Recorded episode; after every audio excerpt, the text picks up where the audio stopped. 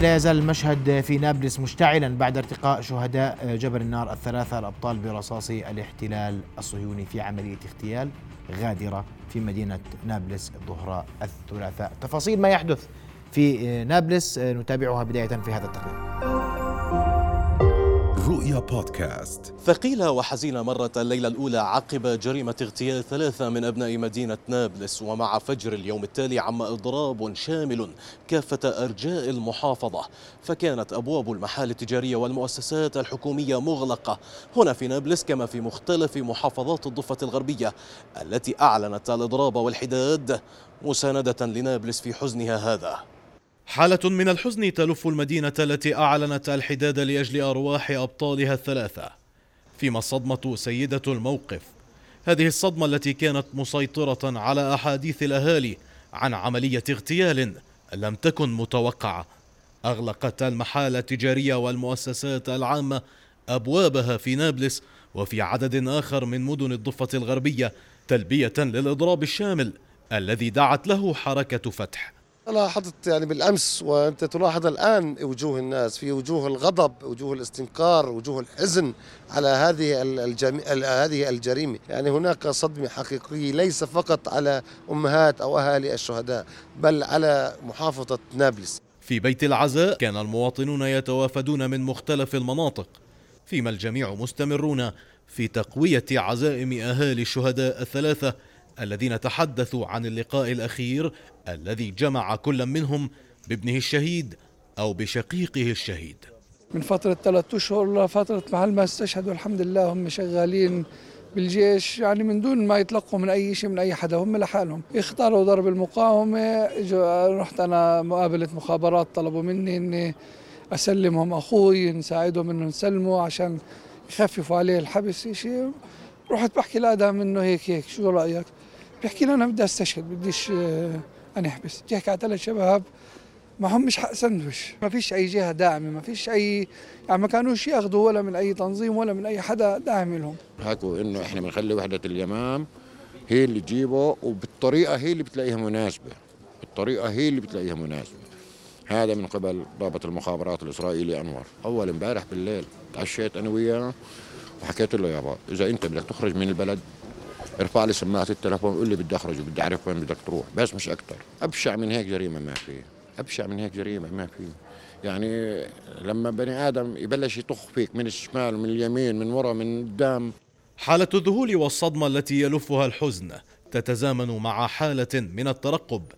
فملاحقة الاحتلال للمقاومين في المدينة وغيرها من مدن الضفة لم تتوقف وتهديداته مستمرة بتصفية كل من اختار درب المقاومة ليسلكه. من مدينة نابلس المحتلة حافظ أبو صبرة. رؤيا.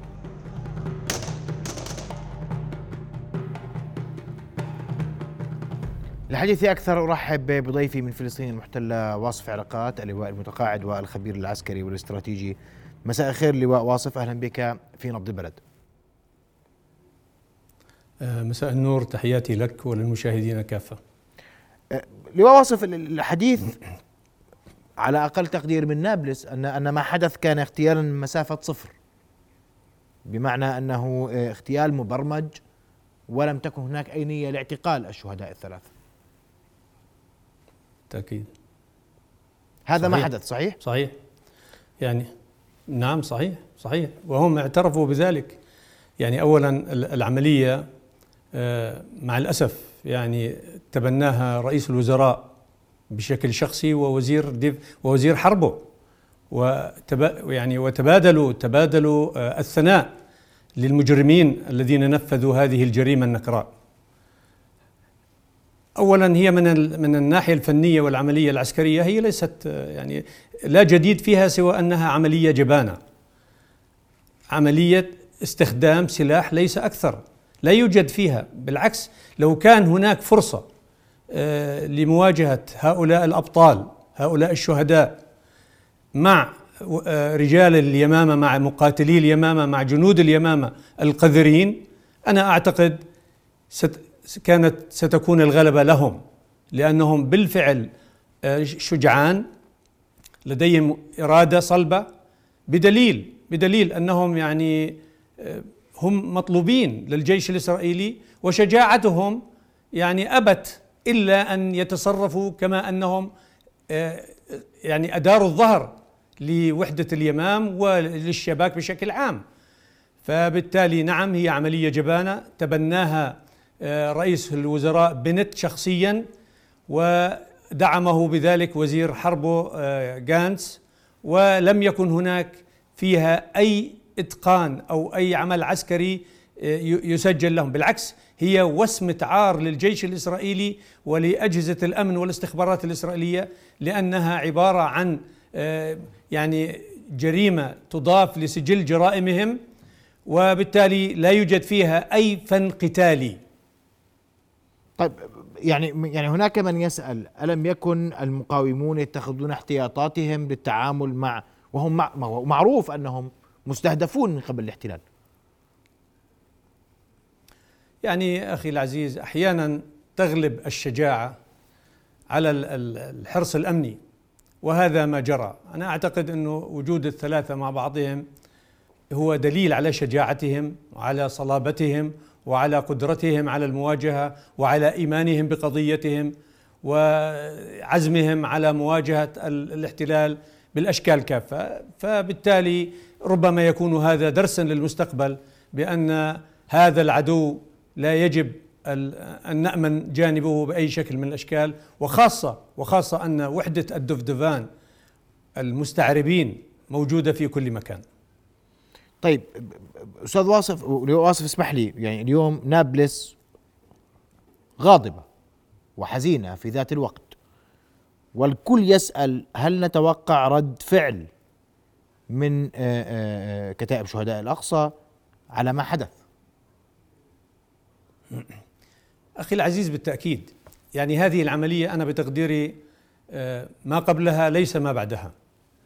إسرائيل إسرائيل اولا أغلقت كل الأبواب أمام الفلسطينيين من منذ فترة وهي طبعا تتابع ما يجري الآن في في فلسطين بشكل عام وفي الضفة الغربية وفي شمال الضفة الغربية بشكل خاص بأن هناك مزيد من مزيد من الكراهية للإجراءات الإسرائيلية ومزيد من عدم الرضوخ للأمر الواقع الذي تحاول إسرائيل أن تفرضه. فبالتالي مزيد من الغضب الآن يتأجج في المجتمع الفلسطيني وأنا بتقديري هذا الغضب آه، سيتفجر في لحظة من اللحظات. الإسرائيليون وضعوا أنفسهم في مواجهة الشباب الفلسطيني واتخذوا قرارا والشباب الفلسطيني أيضا لديهم قرارا وأنا أعتقد سيتخذ هذا القرار في الفترة القادمة ولن تكون طويلة ما ما هو القرار المنتظر آه، لواء واصف؟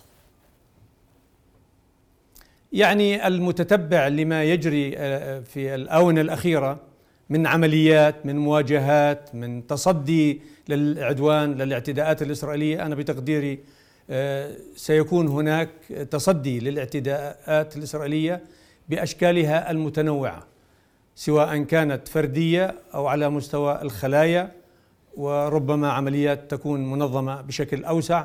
ولكن عنوانها كلها تصعيد المقاومة حيث أن الإسرائيلي أرسل رسالة عبر هذه العملية للكل الفلسطيني بانه لا يوجد خيار أمامكم إلا المقاومة. فبالتالي الشعب الفلسطيني ثقافته ثقافة مقاومة وضحى كثيرا في الماضي ولا أعتقد أنه سيبخل في تضحيته في المستقبل. لواء واصف الحديث إنه هل آه، قد تدفع مثل هذه العمليات لعودة انتفاضة جديدة في الضفة الغربية؟ والبعض يقول أنه لا آه، الفلسطينيون غيروا منهجهم في الانتفاضة وبات إضرابا وشلا للحركة وما إلى ذلك. تتفق؟ تختلف. يعني شوف آه، أولا الانتفاضة عمل ميداني جماهيري غضب غضب فلسطيني سيتفجر. لا أحد يتنبأ لا أحد يعرف متى ستتفجر هذه الانتفاضة. ربما هذا الحدث ربما هذا الحدث الذي نتحدث عنه هذه الجريمة التي ارتكبها الجيش الإسرائيلي ربما ستدفع بالشعب الفلسطيني أن يجدد من انتفاضته أن يمارس الانتفاضة بأشكالها المتنوعة. فبالتالي الأعمال الإسرائيلية فاقت يعني والجرائم الإسرائيلية فاقت كل تصور. لم يعد هناك متسع عند الفلسطينيين أن يتحملوا الجرائم الإسرائيلية. في كل ساعة في كل لحظة هناك جريمة ترتكب بحق الفلسطينيين فبالتالي أنا بتقديري آه، الانتفاضة موجودة. متى تتفجر هذه الانتفاضة وتصبح أعمال مواجهة ميدانية متواصلة؟ أنا بتقديري قادم الأيام ولن يكون بعيدا سيثبت ذلك.